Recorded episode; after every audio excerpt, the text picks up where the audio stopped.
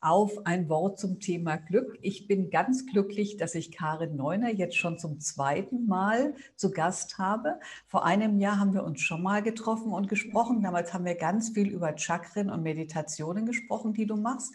Du bist aber ja sehr viel mehr. Du bist Life-Coach, du machst Kinesiologie, du hast seit neuestem machst du auch auf Essenzen, da gehen wir später auch noch gleich dran, also Aura-Essenzen, da darfst du gerne erzählen, was das ist.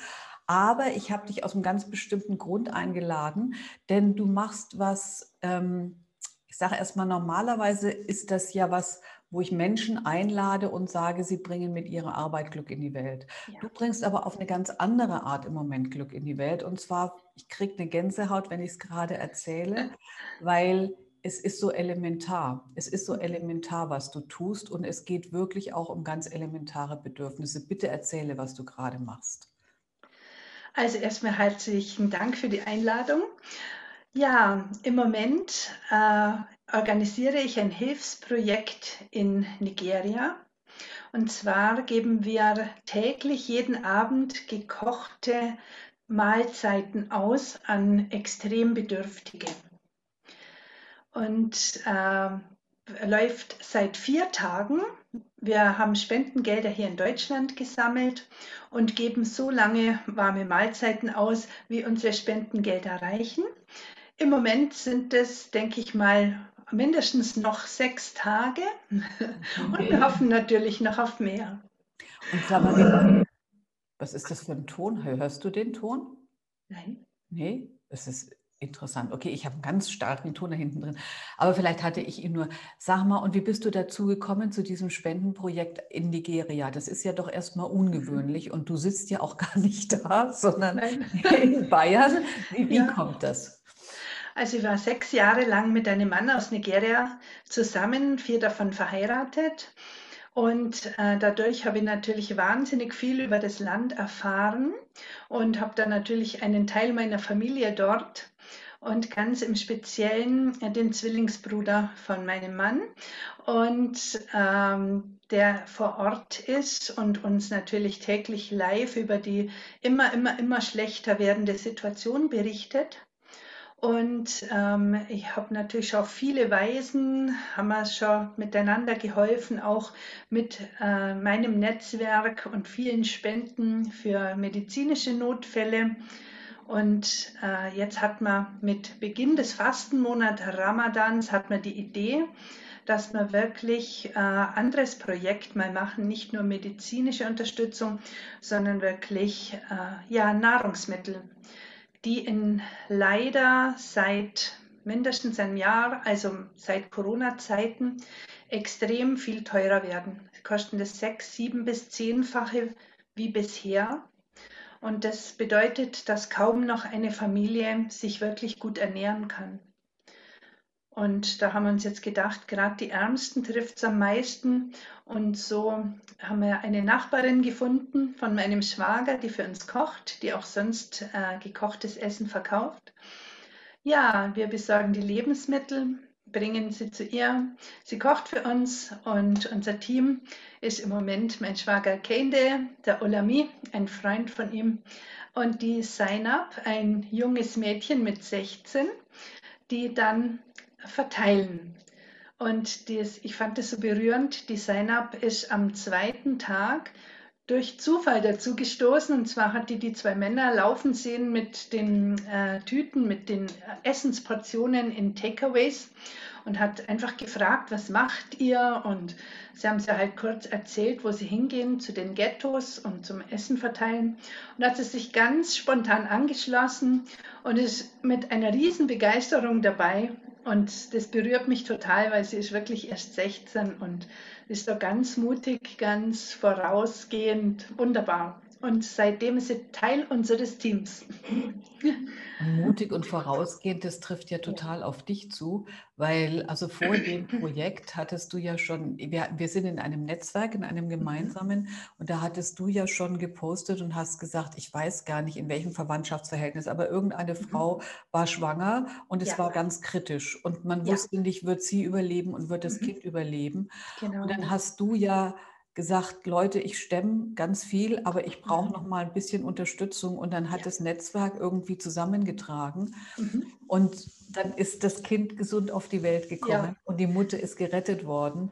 Und genau. ähm, das, war, das, das war so schön berührend, weil es ist ja nicht nur, dass du, dass du das aufgerufen hast und Unterstützung gekriegt hast, sondern du hast dann auch Bilder gepostet mit dem mhm. Baby und der Mutter, die so ja. dankbar war und so. Und das ist so, ich glaube, Moskitonetz ist dann noch gekauft ja, worden, damit genau. das Baby nicht. Und der Babybett. ja, genau, damit das Baby dann, dann äh, keine Malaria kriegt. Und ich finde, äh, mutig und vorausgehend, das ist genau das, was du machst, weil du, du, mhm. das ist ja eine, also ich glaube, dass du jahrelang schon vorher immer aus eigenen Mitteln immer was gegeben hast, mhm. wenn was möglich war. Und du machst es jetzt ein bisschen größer und sagst, Leute, wir können hier wirklich einen Unterschied machen. Und mhm. ähm, das finde ich auch nochmal wichtig, weil manchmal spendet man. Also ich finde zwei Sachen wichtig. Das eine ist, manchmal spendet man und man weiß nicht, wie viele Anteile kommen darüber. Und bei ja. euch ist es wirklich 100 Prozent. So, ja, das finde ich das erste Wichtige. Genau. Und das zweite ist, dass ich denke, ähm, ich beschäftige mich ja normalerweise mit Glück. Mhm. Und das ist ja in Deutschland gar nicht so einfach. Ja. Wie heißt so schön in dem Buch, ja? Die Deutschen finden fünf Gründe, warum sie es nicht sein können. Ja. Und ich finde, ähm, wir klagen auf sehr hohem Niveau. Ja. Und das finde ich auch nochmal ganz wichtig zu sagen, das sind wirklich ganz elementare Bedürfnisse. Die Leute haben wirklich Hunger. Und da kriegen, ich mhm. weiß nicht genau, wie ihr es verteilt, vielleicht kannst du dazu noch was sagen, mhm. aber da kriegen wirklich Menschen, die Hunger haben, kriegen eine warme Nahrung. Und auch das ist ja, ja sehr schlicht, was ich gesehen habe in den Bildern. Mhm. Das ist ja Reis und Fleisch, glaube ich, oder so. Und, oder manchmal, und Soße. ja, manchmal ja. Tapioca-Pudding oder so. Aber ja. wie habt ihr rausgesucht, wer was kriegt und wer nichts kriegt? Also das entscheidet mein Schwager eigentlich jeden Tag spontan. Und mhm. zwar kennt er den Umkreis, also er wohnt in der Millionenstadt Lagos, in der 22 Millionen Menschen leben. Er äh, kommt selber ja aus sehr armen Verhältnissen, hat aber studiert, sprich er ist sehr, sehr intelligent, spricht mittlerweile auch total schön Deutsch, nur über unseren Kontakt. Ähm, er entscheidet das immer abends, äh, in welche Region sie gehen. Es darf natürlich nicht zu weit von seinem Standort weg sein, weil sie alles zu Fuß gehen. Ah. Sie haben ja weder Auto noch Bike noch sonst irgendwas. Das heißt, sie beladen sich und tragen das äh, von Hand wohin. Äh, rund um seinen Standort gibt es aber ein, einige Brennpunkte. Gestern waren sie zum Beispiel wirklich im Ghetto, wo die Häuser also die man eigentlich auch nicht wirklich Häuser nennen kann, mehr so Verschläge auf riesen Müllbergen sind. Also man kennt diese Bilder aus Indien und die gibt es in Lagos auch. Und gestern haben sie dann einfach wirklich allen Menschen, denen sie dort begegnet sind, also gestern hat man zum Beispiel 40 Portionen zum Ausgeben, wirklich in die Hand gedrückt und die Menschen sind unwahrscheinlich froh und dankbar, um mhm wirklich mal wieder auch ein Stück Fleisch essen zu können. Ja. Ja, und äh, vorgestern waren sie in einer Region in Lagos, wo die Behinderten sitzen. Und zwar äh, gibt es da wirklich eine Straße, da sitzen die so beieinander an einer gut befahrenen Straße, weil das Einzige, um zu überleben, ist da wirklich ähm, was zu bekommen von jemandem, der vorbeigeht. Mhm. Und also wir haben die Bilder unwahrscheinlich schockiert. Da sitzen junge, alte, mittelalte, alles in einer Reihe am Straßenrand und äh, warten, ob sie überhaupt irgendwie unterstützt werden. Ja, und da war die Dankbarkeit riesengroß und die Freude und also es ist einfach total berührend. Mhm. Also wie gesagt, sie kennen sich aus und die wissen einfach, wo wird es dringend gebraucht und da bringen sie es jeden Abend dann an andere Stellen. Und ich glaube, du hast gesagt, ich weiß nicht, wie viele Portionen werden immer jeden Tag verteilt? Das kommt darauf an, was es gibt und äh, wie gut, also wie gut aufgestellt unsere Köchin ist. Die wird normalerweise unterstützt von ihrer Tochter Ramota, die aber im Moment Malaria hat und äh, wie bei uns Grippe, also ziemlich krank ist.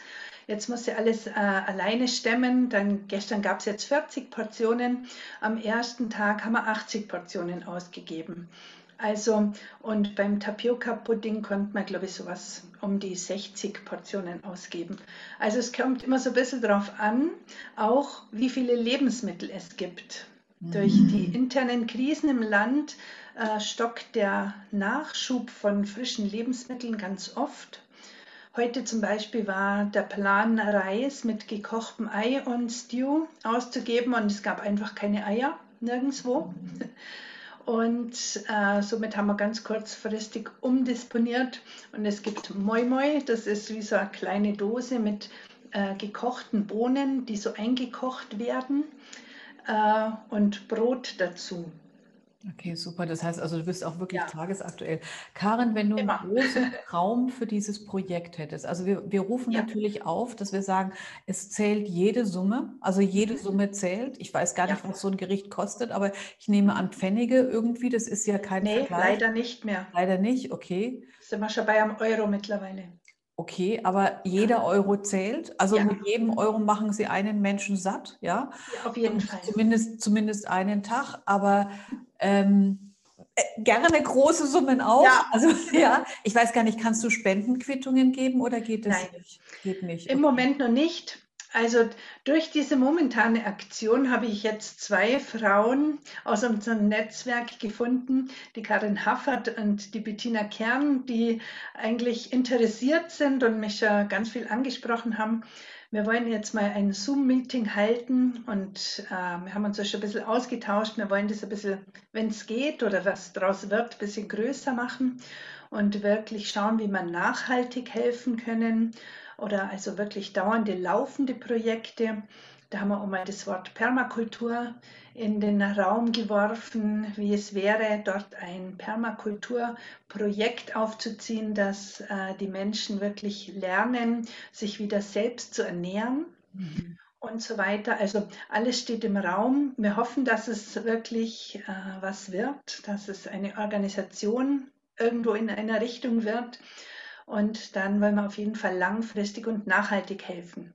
Okay. Im Moment ist es einfach wirklich äh, private Aktion von mir. Und auch das Geld äh, kommt ja wirklich bei mir an und ich gebe wirklich jeden Euro als direkte Überweisung weiter. Was auch interessant ist, es kommt innerhalb von fünf Minuten an und ohne Gebühren. Also das ist schon interessant. Ja, wie schnell der Geldverkehr dann gehen kann, ja. ja. Aber ich, ich denke, das ist auch wirklich nochmal wichtig, weil ich kenne dich und ich weiß, das ist 100 Prozent sauber, was du da machst. Und ja. ich möchte von Herzen gerne dieses Projekt unterstützen und mein. Beitrag ist jetzt eben nicht zu interviewen. Also ich merke, langfristig ist dein Herzenswunsch zu sagen, ähm, dass sie sich selber auf eigene Beine stellen können. Ja. Die Idee, eine Idee ist zu sagen Permakultur. Ähm, mhm. Jetzt habe ich ja das letzte Mal mit dir jetzt mal einen kleinen Schwenk zu deiner Arbeit. Ja. Was ist denn im Moment gerade in deiner Arbeit? Also äh, ein Herzensprojekt. Ich habe eine Glimpse von Ahnung, weil du ja. hast vorhin gesagt, Aura-Essenzen. Was Ganz genau, genau sind Aura-Essenzen? Was machst du da? Und aber ich merke, da fängst du schon an zu strahlen. Ja. Ganz genau. Also ich hatte vor circa einem halben Jahr wirklich so eine Idee, dass mir, äh, also da ist mir auch gleich das Herz aufgegangen, dass ich was selber kreieren möchte und herstellen, ein Produkt. Und da kam ganz klar, es wird ein Spray sein, eine Essenz. Und ich hatte auch ganz schnell einen Namen dafür gefunden, nämlich Source Essence, also eine Essenz aus unserer Quelle. Mhm und äh, habe das so ein bisschen studiert, wie ich das machen könnte und so weiter. Und habe jetzt äh, begonnen mit den Essenzen für die sieben Chakren, mhm. auch in den Chakrenfarben zu kreieren und mache das auf ganz offiziellem Weg, also wirklich mit Sicherheitsdatenblätter und so weiter. Äh, ja, im Moment sind wir am, am Design der Verpackung und so weiter. Es sind Sprays, die man, wie gesagt, wirklich in die Aura sprüht, in unser Energiefeld, die bestimmte äh, Schwingungen enthalten, ob es Farbe, ob es ein ätherisches Öl ist, ob es äh, Worte sind, Worte haben Schwingung, ob es äh, Ton ist und, und vieles, vieles mehr. Ja, das sprüht man einfach, wo man das Bedürfnis spürt, dass man sie hinsprühen möchte. So oft man möchte ins Energiefeld um sich herum. Und äh, die Essenzen gleichen etwas unsere Körperschwingung an und lösen auch so leichte Blockaden. Und ja, sie sind am Entstehen und sie machen mich wirklich total freudig und glücklich. Wann, wann, glaubst du, wann ist es soweit, dass du sagst, du kannst rausgehen mit der Produktion? Ich denke Ende Mai. Ja, das ist ja bald. Ja. Also das ist ja das bald. Ist bald. Das ist ja praktisch, praktisch gleich, wenn das der steht schon fast vor der Tür. Blättern. Da dachte ich, Mensch, deutsche Bürokratie, da hast du bestimmt ja. zu tun. Mal, das war sehr spannend. und ich habe aber noch eine Frage. Also jetzt mhm. ist es ja nicht so, also obwohl ich mich so ein bisschen auskenne, aber mhm. jetzt ist es ja nicht so, dass ich jetzt genau wüsste, wo welche Chakren wie oder mhm. so. Erklärst du das noch oder sagst du nein, wenn du das Gefühl hast, du willst es hier oben sprühen oder unten sprühen ja. oder so, das wird auf jeden Fall richtig sein? Oder, mhm. oder ist es wirklich so, dass du sagst, weil du hast ja gesagt, auch in den Farben der Chakren, mhm. dass man es genau dafür nur nutzen kann? Nein, man kann sich von seiner eigenen Intuition vollkommen leiten lassen. Das Energiefeld ist Energiefeld. Energie folgt der Aufmerksamkeit. Wenn ich das Gefühl habe, ich möchte das erste Chakra in Rot, das ganz unten ist, unsere Wurzeln, äh, wenn ich das über dem Kopf sprühen will, ist alles vollkommen in Ordnung. Okay, und es ist so witzig, dass du mit den Wurzeln anfängst, weil du bist ja, ja jemand, der sagt, hey Leute, nicht immer mit dem Kopf im Himmel, sondern ja. verwurzelt euch erstmal. Das ist auch so ein Ansatz, den ich, ich, ich weiß nicht, ob es auch meine fränkische Heimat ist, aber das ist sowas, dass dann man auch sagt, komm, sehr auf dem Boden bleiben. Ja, ja das, das liebe ich sehr an dir und das mag ich gerne. Ja, das ist schön. Dann wünsche ich dir dafür ganz, ganz, nein, ich wünsche dir für beide Projekte ganz viel Erfolg. Also ich merke wirklich, es ist mir so ein Herzensbedürfnis, weil, weißt du, dann klar haben wir hier Einschränkungen und klar nervt mhm. und klar möchte man verreisen und all sowas, mhm. aber ich denke, es setzt einem auch noch mal so ein bisschen in Verhältnismäßigkeit, wie gut es einem wirklich geht. Ja. Und dass wir keine Hunger haben, dass wir auch, und ich merke immer, das berührt mein Herz auch immer sehr, dass wir auch unsere Kinder immer satt kriegen. Ja. Weil das ist ja auch genau. irgendwie, das ist ja auch schlimm, wenn du weißt, mhm. dein Kind hat Hunger und muss, muss einschlafen mit Hunger. Ja. Wacht auf genau. mit Hunger. Und wo ich so mhm. denke, das ist so ein Segen. Und dann kann man auch sagen, vielleicht ist es nicht groß, aber dann muss ich immer an diese ein, an eine Geschichte denken wo sein Junge irgendwie immer ein, ein, ich weiß es gar nicht, eine Schildkröte oder so ins Wasser wirft. Mhm. Und jemand sagt, das macht doch keinen Unterschied. Und der Junge guckt ihn an und sagt, doch, für die Schildkröte macht es einen Unterschied. Ja, ja? ganz genau. Das merke ich, für den Menschen, der diese Portion Essen kriegt, für den macht es einen Unterschied. Und mhm. ich wünsche, dass du ganz viel Unterschied machen kannst. Ich wünsche dir herzens viel Erfolg mit deinen Essenzen. Und mhm. jetzt erfüllst du mir noch einen Wunsch und sagst mir ja. drei Zahlen zwischen 1 und 44. Okay, ich nehme die 7 ja. die 19 ja. und die 32. Gut, dann fangen wir an mit der Frage 7. Wo zu Hause ist dein glücklichster Platz? Zu Hause ist mein glücklichster Platz im Moment in meiner Magic Kitchen, da wo ich die Essenzen herstelle. Na, das passt ja. Genau. Mhm. Und jetzt, das wird dann sofort wahrscheinlich eine ähnliche Antwort sein. Welche Tätigkeit hat dich das letzte Mal glücklich gemacht? Im Moment Spenden sammeln. Oh, okay. Wenn man das als Tätigkeit bezeichnen kann. Ja, absolut, absolut. Und ja. Frage Nummer, hm, das ist interessant. Wenn du dich verwandeln könntest, in was würdest du dich verwandeln? Äh, ich würde mich in einen Bananenbaum verwandeln und Früchte spenden. Ach, Karin, was ein wunderbar zauberhaftes Ende. Vielen, vielen Dank, dass du da warst und von Herzen viel Erfolg. Ich danke dir von Herzen, Eva, dass du mir die Möglichkeit gibst, hier auch über das Projekt zu sprechen und dass du uns da so viel und gut unterstützt und auch privat unterstützt hast. Und ja, auch dir von ganzem Herzen Dankeschön. Wunderbar, war es schön. Ja, tschüss. tschüss.